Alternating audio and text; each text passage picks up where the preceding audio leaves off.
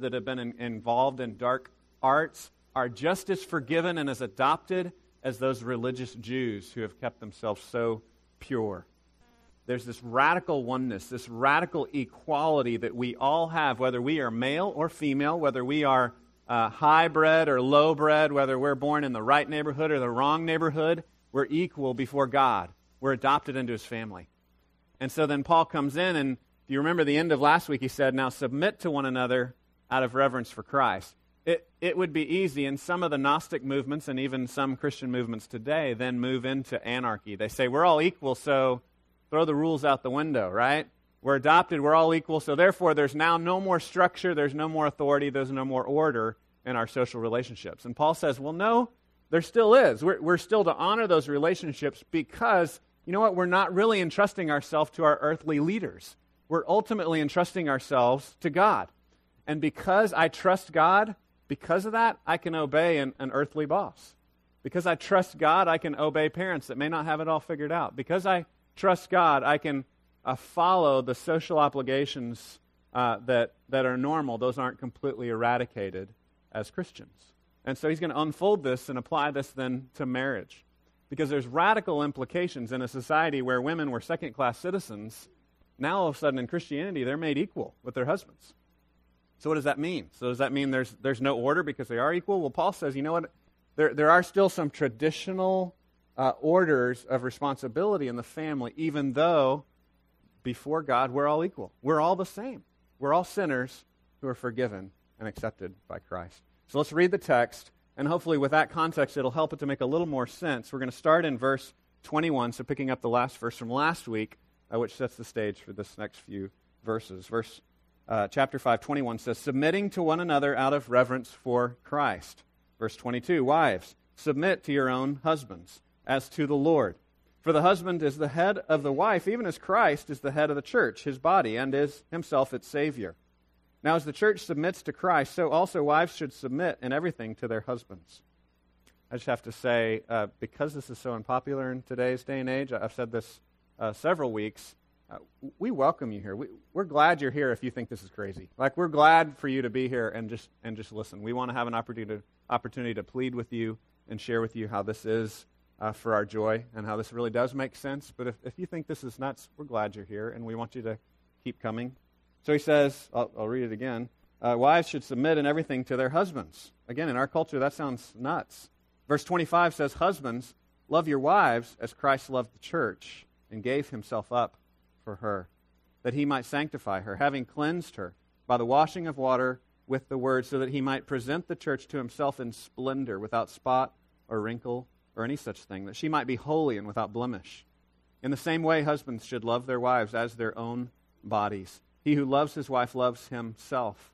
For no one ever hated his own flesh, but nourishes and cherishes it, just as Christ does the church, because we are members of his body.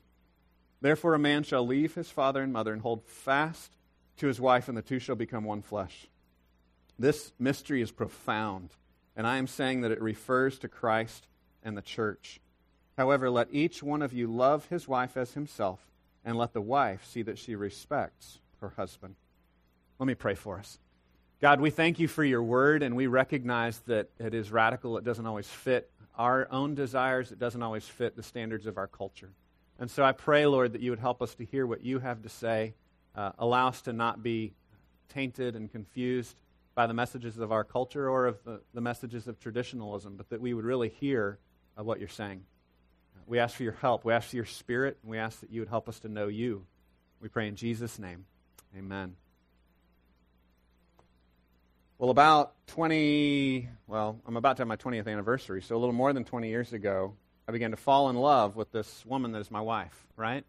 Um, and I started to do crazy things, right? I, uh, I started to wear a belt. I started to wear a belt. Um, actually, I think she bought it for me as my first, my first belt. I, I started to wear a belt. Um, I started to shave every day um, shaving every day. I started to uh, wear cologne. Hadn't really done that before, right? Except for maybe a special event here and there. Um, I, I started to live differently. I started to adjust my life because I was pursuing this woman that I loved. I wanted her to be my bride. I was, I was chasing her. Uh, I would call her. I would want to spend time with her. I would want to take her out to nice restaurants. I began learning uh, how she saw the world and trying to understand who she was and getting to know her heart. I began to learn about finer foods and began to eat at places that didn't end in burger, right? Um, or begin with burger. I, uh, I began living my life differently. You could say, really, even sacrificially. I began sacrificing my normal ways of doing things to pursue her because I was in love with her. And the Bible again and again says that that impulse, that, that a man that maybe five years ago as a boy thought girls were weird, all of a sudden is just in passionate pursuit of a woman. He, he says that that impulse, that romance, dating, marriage, courtship, uh, what almost every song on the radio is written about, this, this greatest passion of humanity, God says that, that gives you a picture into my love for you. That gives you a picture into my love for you. Now we've twisted it in different ways, right? And we can we can we can twist that picture, right? We can break that picture, we can shift it this way and that, but but God gave that to us. And what we need to understand is that God's love for us is where romance and marriage and courtship comes from, not the other way around. God, God had a pursuing love for us. He had a pursuing, saving love for us. And that love made him decide to create this institution we call marriage. He said, I'm going to I'm going to then weave this into the fabric of their reality when I make humankind. I think that's so important for us to understand that, that he loves first, and because of his love, we're to love him. And then we're given orders that then, because of that, love should look like something in particular in Christian marriages. There really is a plan, there really is an order of what, what love should look like. Um, as I said, it, it doesn't always fit our cultural understanding, right? Our cultural understanding is very different. And I think it's helpful to understand, just when you look at the history of the world, um, that societies generally are either patriarchal or feminist, right? Uh, where do you think we fit on that scale? Um, well, if, if you're feminist, you think we're patriarchal. But really, if you stand back at 50,000 feet, we, we are really more of a feminist society. Now, I, I granted that uh, women don't have all the rights and all the benefits that, that men do in certain ways. You know, people talk about salaries and things like that. But in general, if you, if you were to look at the history of the world and compare us to other cultures, yes, there may be some cultures out there today that are more feminist. But it's like, you know, we're here and they're here. And then here are these patriarchal uh, cultures where, where women are treated like dirt. And Christianity was the religion that that pushed people towards feminism. Christianity was the religion that, that allowed women to be free. And, and then what happened is cultures have moved farther beyond what Christianity opened up the doors to, to this other extreme. And, and what I would argue is that there are patriarchal um, societies where, where men dominate and abuse women, oppress women. We don't want that. That's bad, right? And then there's the feminist extreme that says there's no difference between men and women. Men and women are the same. There's no place for difference in roles and function. And I would say, you know what, that, that's extreme as well. And Paul's answering that, uh, that lean. He's answering that bent here because, again and again, in Ephesians, we've been told we're equal before God, we're equal before God, we're equal before God. And then Paul says, but we still have roles to fulfill, right? You still have to obey your boss at work. Uh, husbands should still lead in the home. Parents should still lead their children. Um, there, there are still relationships of authority and relationship that, that do matter. Yes, you're equal, but there also is a functional difference. And so, as I articulate the idea that there are some, some somewhat traditional roles here that we should pay attention to in the family, I'm not articulating for this patriarchal extreme. Uh, that's what I want you to understand. There's a patriarchal extreme, there's the feminist extreme. What I would argue for is what we call biblical complementarianism which says that we complement each other. We have different roles in the family. Again, it, it says uh, that wives are to submit to their husbands, not to every man uh, in the community, right? Wives are submit to just their husband, right? That's the order within the home, not just universally out there. Uh, and so we would say there's this role distinction within the home, uh, but we're not going for the extreme of patriarchalism, where, where men oppress women with their strength, and we're not going for the extreme of feminism, where there's no distinctions made. And I would argue just one more uh, general uh, argument before we get into the details of this. When you look out at different societies and cultures, um, are the cultures where men function as servant leaders, are, are those the culprits? Are those the cause of the problems that we have in society? Or is the problem drunken, passive men and abusive, dominating men? I would argue that sociologically, the, the problem in societies are men that either are, are drunk and passive or abusive and dominant. Those are the two extremes. Those are the problems, right? And so, in a culture that says men don't matter, well, well, we're inviting them to retreat, to play video games and get drunk. Eh, in a society where it says women don't matter, we're, in, we're inviting them to be abusive and dominant. I say that Christianity says they're equal, but men should be servant leaders. They should take the responsibility. They should initiate and lead as loving, gentle, understanding servant leaders. So, the first thing I want us to look at here in this text is the sacrifice of mission, right? Mission. It's built into the word submission, right? Look at verse 21. 21 says, submitting to one another out of reverence for Christ. Verse 22, wives, submit to your own husbands as to the Lord. For the husband is the head of the wife, even as Christ is the head of the church, his body, and is submitted to its Savior. Now, as the church submits to Christ, so also wives should submit in everything to their husbands. And then the summary at the end of our section, all the way down at verse 33, it summarizes, restates the wife's responsibility in a different way. It said, Let the wife see that she respects her husband. Uh, we've talked about this before. When you survey the literature of the New Testament, a wife is nowhere commanded to love her husband. Isn't that strange? She's never told to love her husband. That's not what a man needs. A, a man needs respect, a man needs honor. And, and if your man is retreating, if he's silent, if he's sullen, if there's distance there, I, I can almost guarantee he feels disrespected rather than unloved. And it's an important distinction to understand.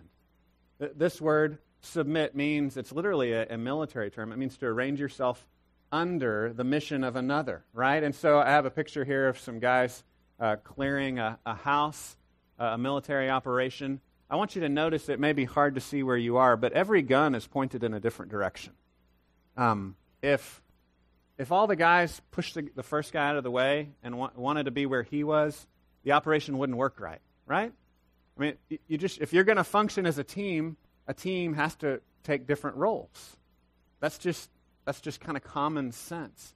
And so Paul here is not saying, wives, you don't matter, be a doormat, uh, get out of the way. No, they're saying, arrange yourself under the leadership of your husband. See him as the head, see him as the leader. Not because he's smarter, not because he's better, but that's just God's order, and it's his care for you. And it's going it's gonna work better because that's how God designed it. Um, I've said this before. Um, a lot of studies would indicate that women are smarter than men. But for some reason, God, God wants men to lead in the home. So, so it's not a matter of inequality. It's not a matter of, uh, of me or God or anybody else saying, yeah, women, you just can't cut it. You, need the man to do it. For some reason, that's just how God's arranged it. God wants you to have the knight in shining armor. God wants you to have the man who sacrificially leads and takes on responsibility uh, to lead you well. And as you esteem him, as you build him up, as you encourage him that he can do it, as you arrange yourself under his mission, and submission, as you respect him, as you honor him, that's going to greatly increase his ability to actually carry out that job. Uh, if you mother him, if you smother him, if you tell him he's an idiot, like uh, on Deborah on Everybody Loves Raymond, right? That's not going to that's not to help him fulfill his task. God, God knows that your husband is an idiot sometimes, right? I mean, he knows that we're not asking you to give respect based on our deserving of respect. We're asking for unconditional respect, just as Christ loves us unconditionally. And so, my question to you would be um, why, why would we believe that unconditional love is important, but not unconditional respect? Why would we make a distinction between those two things? Because I think in our culture we do. I think, again, because we have a, a, feminized culture, we would say, even if you're not a Christian, unconditional love, that's a good thing. Unconditional love is a good thing. Husbands should unconditionally love their wives, but, but we pull back on respect. But I don't know about unconditional respect. I'm not sure. I'm not sure about that. He's got to earn my respect. Have you ever thought that in your mind? I'd respect him if he was more respectable. You ever thought that? But yet we don't want we don't want a husband to think that way about love. And I would just argue that that men have different needs than women do. And what a man needs to be built up is he needs his wife to believe in him. He needs his wife to think he's a good man. He needs his wife to honor him. He needs someone to cheer him on. He needs someone in his corner. And that's going to look slightly different in different families. I think a way to start the conversation is maybe to start uh, wives interviewing your husbands and asking about when you've done it well, right? So to kind of, you know, keep it from just going into a full blown fight, maybe just say, hey, when have I done this well, right? Are there some examples or have other people done this well? Are, are there ways that, uh, or things that are said that, that make you feel honored? What, what do those things look like? What, are the things that I've said that make you feel, that make you feel really respected and encouraged? As I said earlier, there, there's nowhere in the New Testament where women are told to uh, love their husbands. There's one verse where, if you were to do a word search in English, it would come up. Uh, it says, Older women teach the younger women uh, to love their husbands, but it's a, it's a different word, right? It's phileo, right? So it's, it's brotherly love, right? So it's kind of like saying, wives, uh, like your husbands, okay? We've, we've talked about that before. They, they want you to like them, they want you to respect them. They want you to uh, think that they're strong, that they're powerful. It's interesting. This last word, respect, can, can also be translated fear. Any, any women here? Do you have little boys? Anybody here have little boys? Little boys like to be scary, right? Yeah? Somebody, raise your hand if your little boys like to be scary. Yeah, pretty much, right? Um, but your husbands do too, okay? Just a little insight into the male ego that the man likes to be scary. It's not so much that he wants to be bad, it's that he wants to be strong. Okay? And so th- this word, respect, is this idea of, of kind of a reverent awe. It's the idea of fear. It's like this, this guy's scary, right? People shouldn't mess with him. And, and when you can communicate that to your husband, that he's strong, that he's impressive, that you're proud to have hitched your life to him, that's, that's going to help him to grow. That's going to transform his heart. It's going to change the relationship. I, I, think also, ladies, it's important to remember that you're raising your sons in an anti uh, testosterone culture. You're raising your sons in an anti male culture. You're raising your sons in a feminist culture. So, so think about what are ways I could even honor my son as a man, help him to grow to be a man? How can I uh, build him up so that he will feel stronger so that he will want to take on responsibility. What might that look like? And I would, again, encourage you to interview uncles and brothers and, and dads and, and read on the subject. The next thing that we see is the sacrifice of responsibility. The sacrifice of responsibility.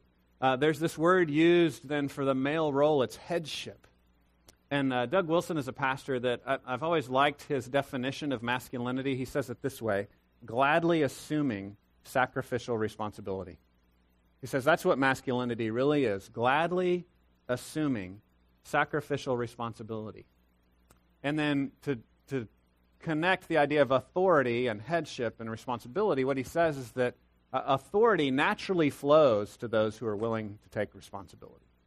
It's, it's a natural order of things. And, and so, what we would say is that, yes, women do a great job leading in the home yes, many, there are sadly so many single moms out there. I was raised by a single mom where the mom has to carry that responsibility, she has to carry that load. But, but what God is saying is that the, the man should do that, he should take the initiative.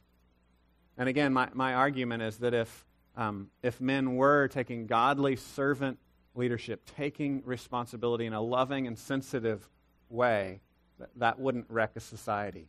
That would build a society. The problems in our cultures are men that are dominant and abusive, and the men that just retreat, that just don't do anything, that just pull back. Ephesians 5:25 says it this way: Husbands, love your wives as Christ loved the church and gave himself up for her. It's interesting that the women are just given a couple of verses here, and I, I do believe that in our culture, what is said to the women is harder to hear because of where we are in culture.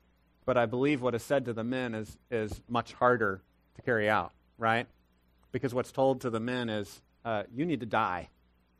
You need to die. That's your job. If you want to love your wife well, it means dying. It means taking up your cross and dying. Dying to yourself, sacrificing of yourself, taking responsibility that's not yours, taking initiative, serving your wife. Ephesians 5:25 says, "Husbands, love your wives as Christ loved the church and gave himself up for her, that he might sanctify her." That's that word. Uh, it's a cognate of holiness, right? So it's like the setting aside, making something pure and special, having cleansed her by the washing of water with the word, so that he might present the church to himself in splendor, without spot or wrinkle or any such thing, that she might be holy and without blemish. So, what it's saying is that Christ has purified us, sanctified us, saved us uh, as uh, this beautiful bride, cleaned us up. That's the, that's the gospel story. He has transformed us through his forgiveness and his death for us on the cross. And what Paul is saying here is that that's how we're supposed to love our wives sacrificially. We're supposed to love our wives so sacrificially that we actually make a difference in their life.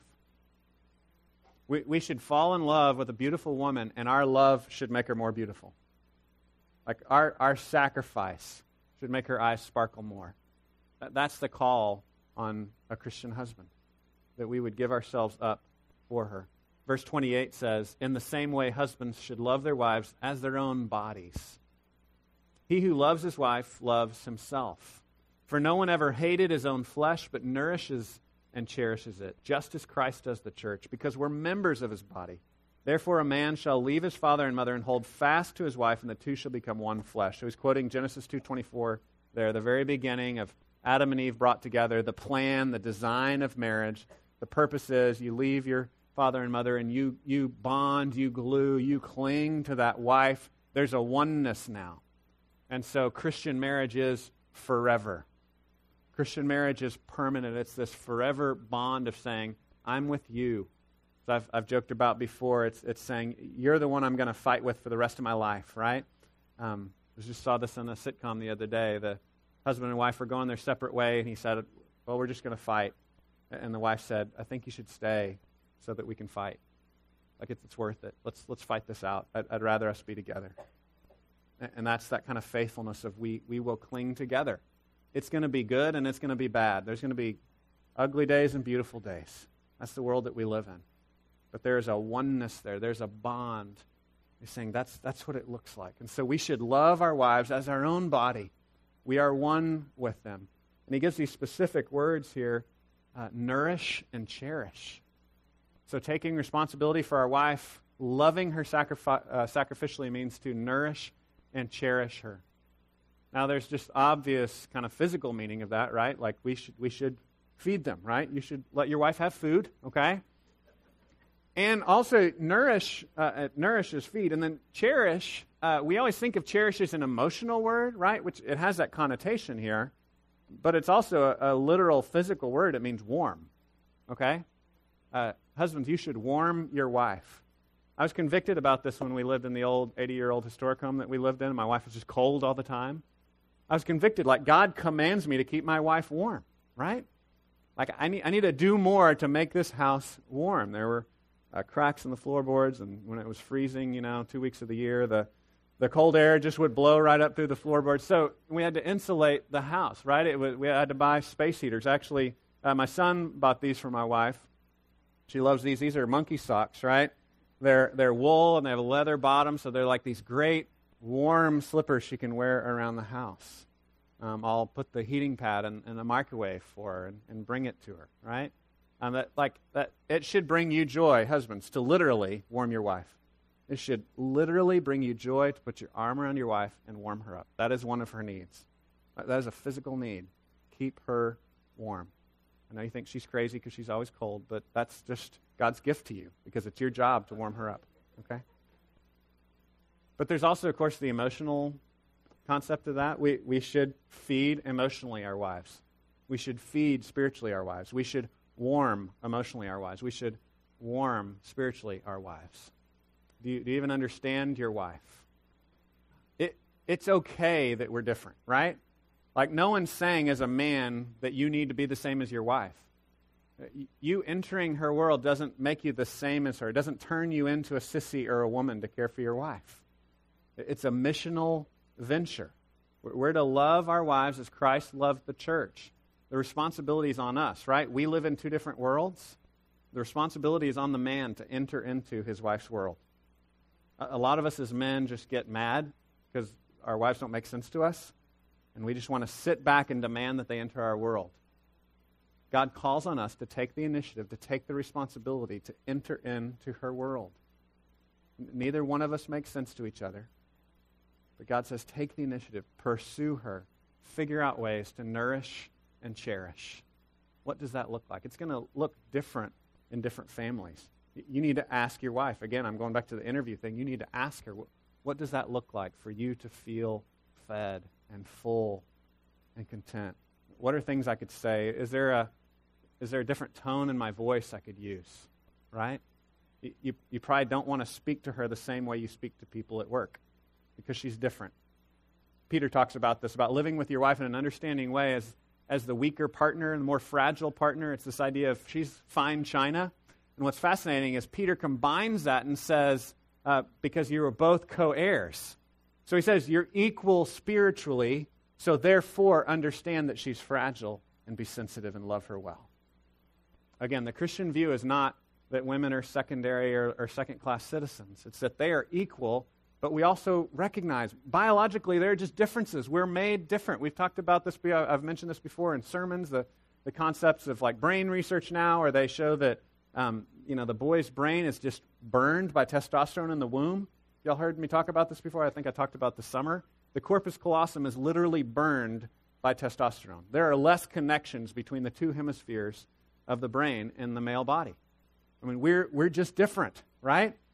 And people speculate that maybe that's why we have this thing we call women's intuition, because women have more connections from one side to the next, and they can connect things in different ways.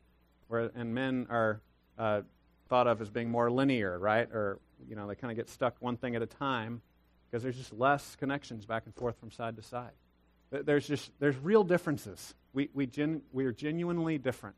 They've done these, I, I, makes me sad that they've tortured babies like this, but they've done these tests on babies even, pinprick tests, female babies from the womb are physically more sensitive than males.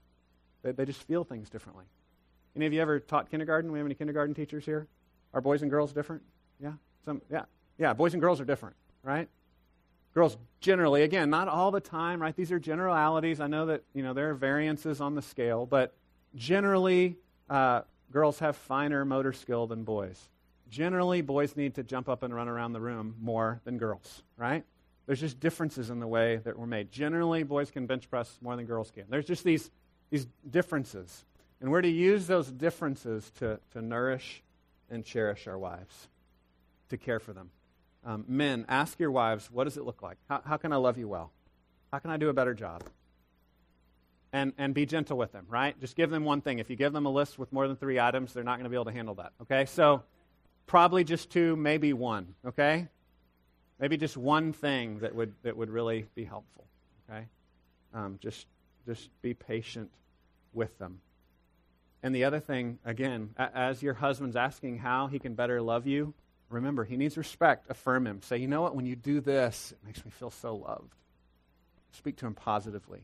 This is a win. this is great. I, lo- I love this. This is really helpful when you do this. Build him up, help him feel successful.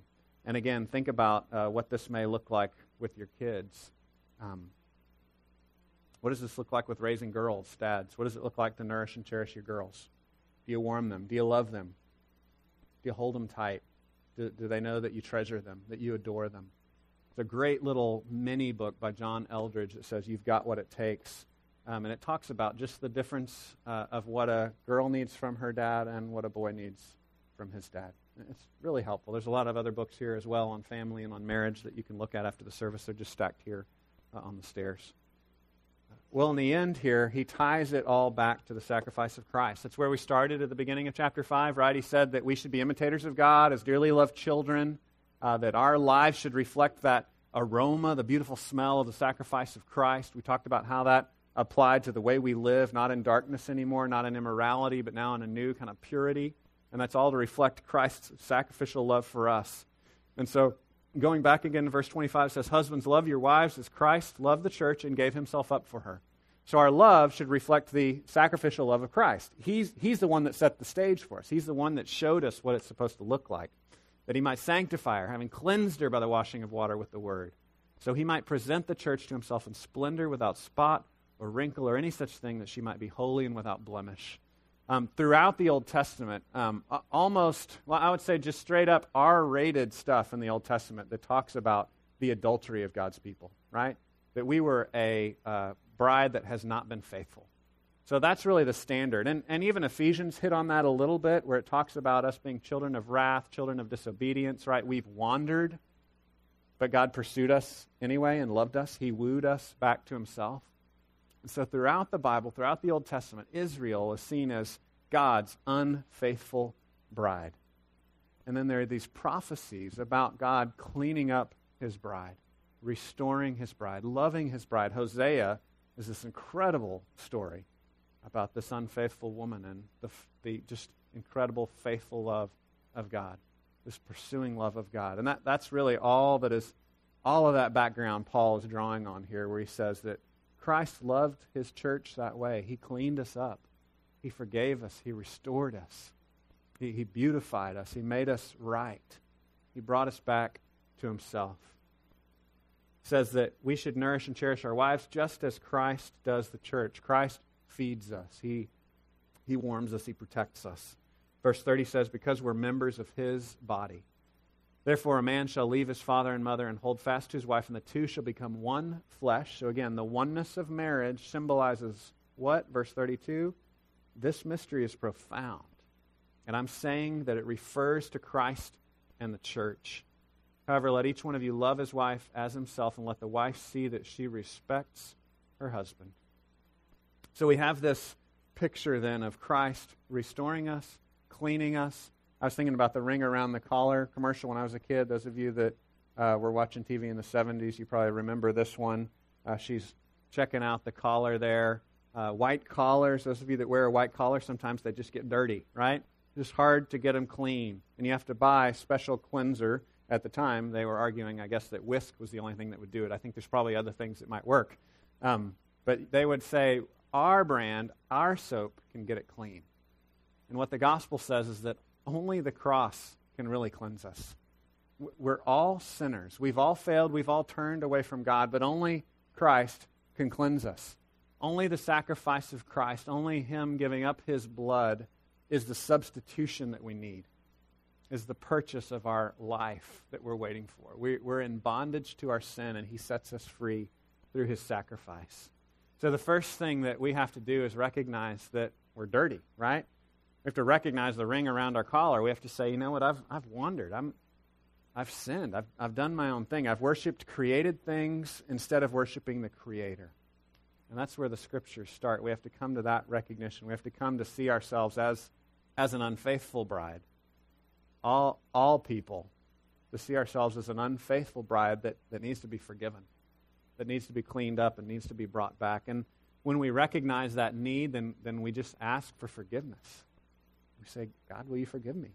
Will you bring me back? Will you restore me? Will you love me, even though I don't deserve to be loved? And trust that that's the kind of God He is. He's the God that pursued us. Again, that the whole picture of marriage and courtship and love and romance and the subject of every song that you hear on the radio should point us back to this mystery of Christ and the church. This incredible mystery of God's love for us. The most important things, the strongest needs, the strongest drives in our world are pictures that point us back to this hunger that we have that can only be satisfied with God. He's the only one that can save us. Ask Him to save you. Ask Him to forgive you. Ask Him to cleanse you. And then ask Him to help you to reorder your relationships so that your relationships would then be a picture, right? You don't want to be the sad country song, right? You want to be the really beautiful, sweet love song. Mean, that's what you want your life to be. You don't want your life to be the song of betrayal, right? Because every song is about love. It's either about good love or bad love. You want your life to be the song of good love, right?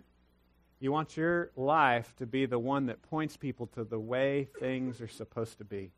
Doesn't mean perfect. Paul's not saying be perfect, never make mistakes, guys. He's saying continue to sacrifice, continue to love. Look at Christ and the sacrifice he made for you, continue to sacrifice for each other. Let me pray for us. God, we thank you that you love us. You love us more than we love ourselves. And God, I pray that you would help us to enjoy and rest in your love for us. We ask that you would continue to remake our families, help us to love each other well. For those of us that are married, help us to love our wives sacrificially, and I pray that the wives would respect and honor their husbands. God, for those that are single, I pray that you would help them to build up those around them. God, help them to use the wisdom of how men and women are wired to build up your church, to encourage and to support, to live sacrificially, whether we are single, whether we are married, whether we're engaged, whether we've been married 50 years or two years. God, we pray that our lives would point people to you, that we would live out lives of, of faithful submission and sacrificial love.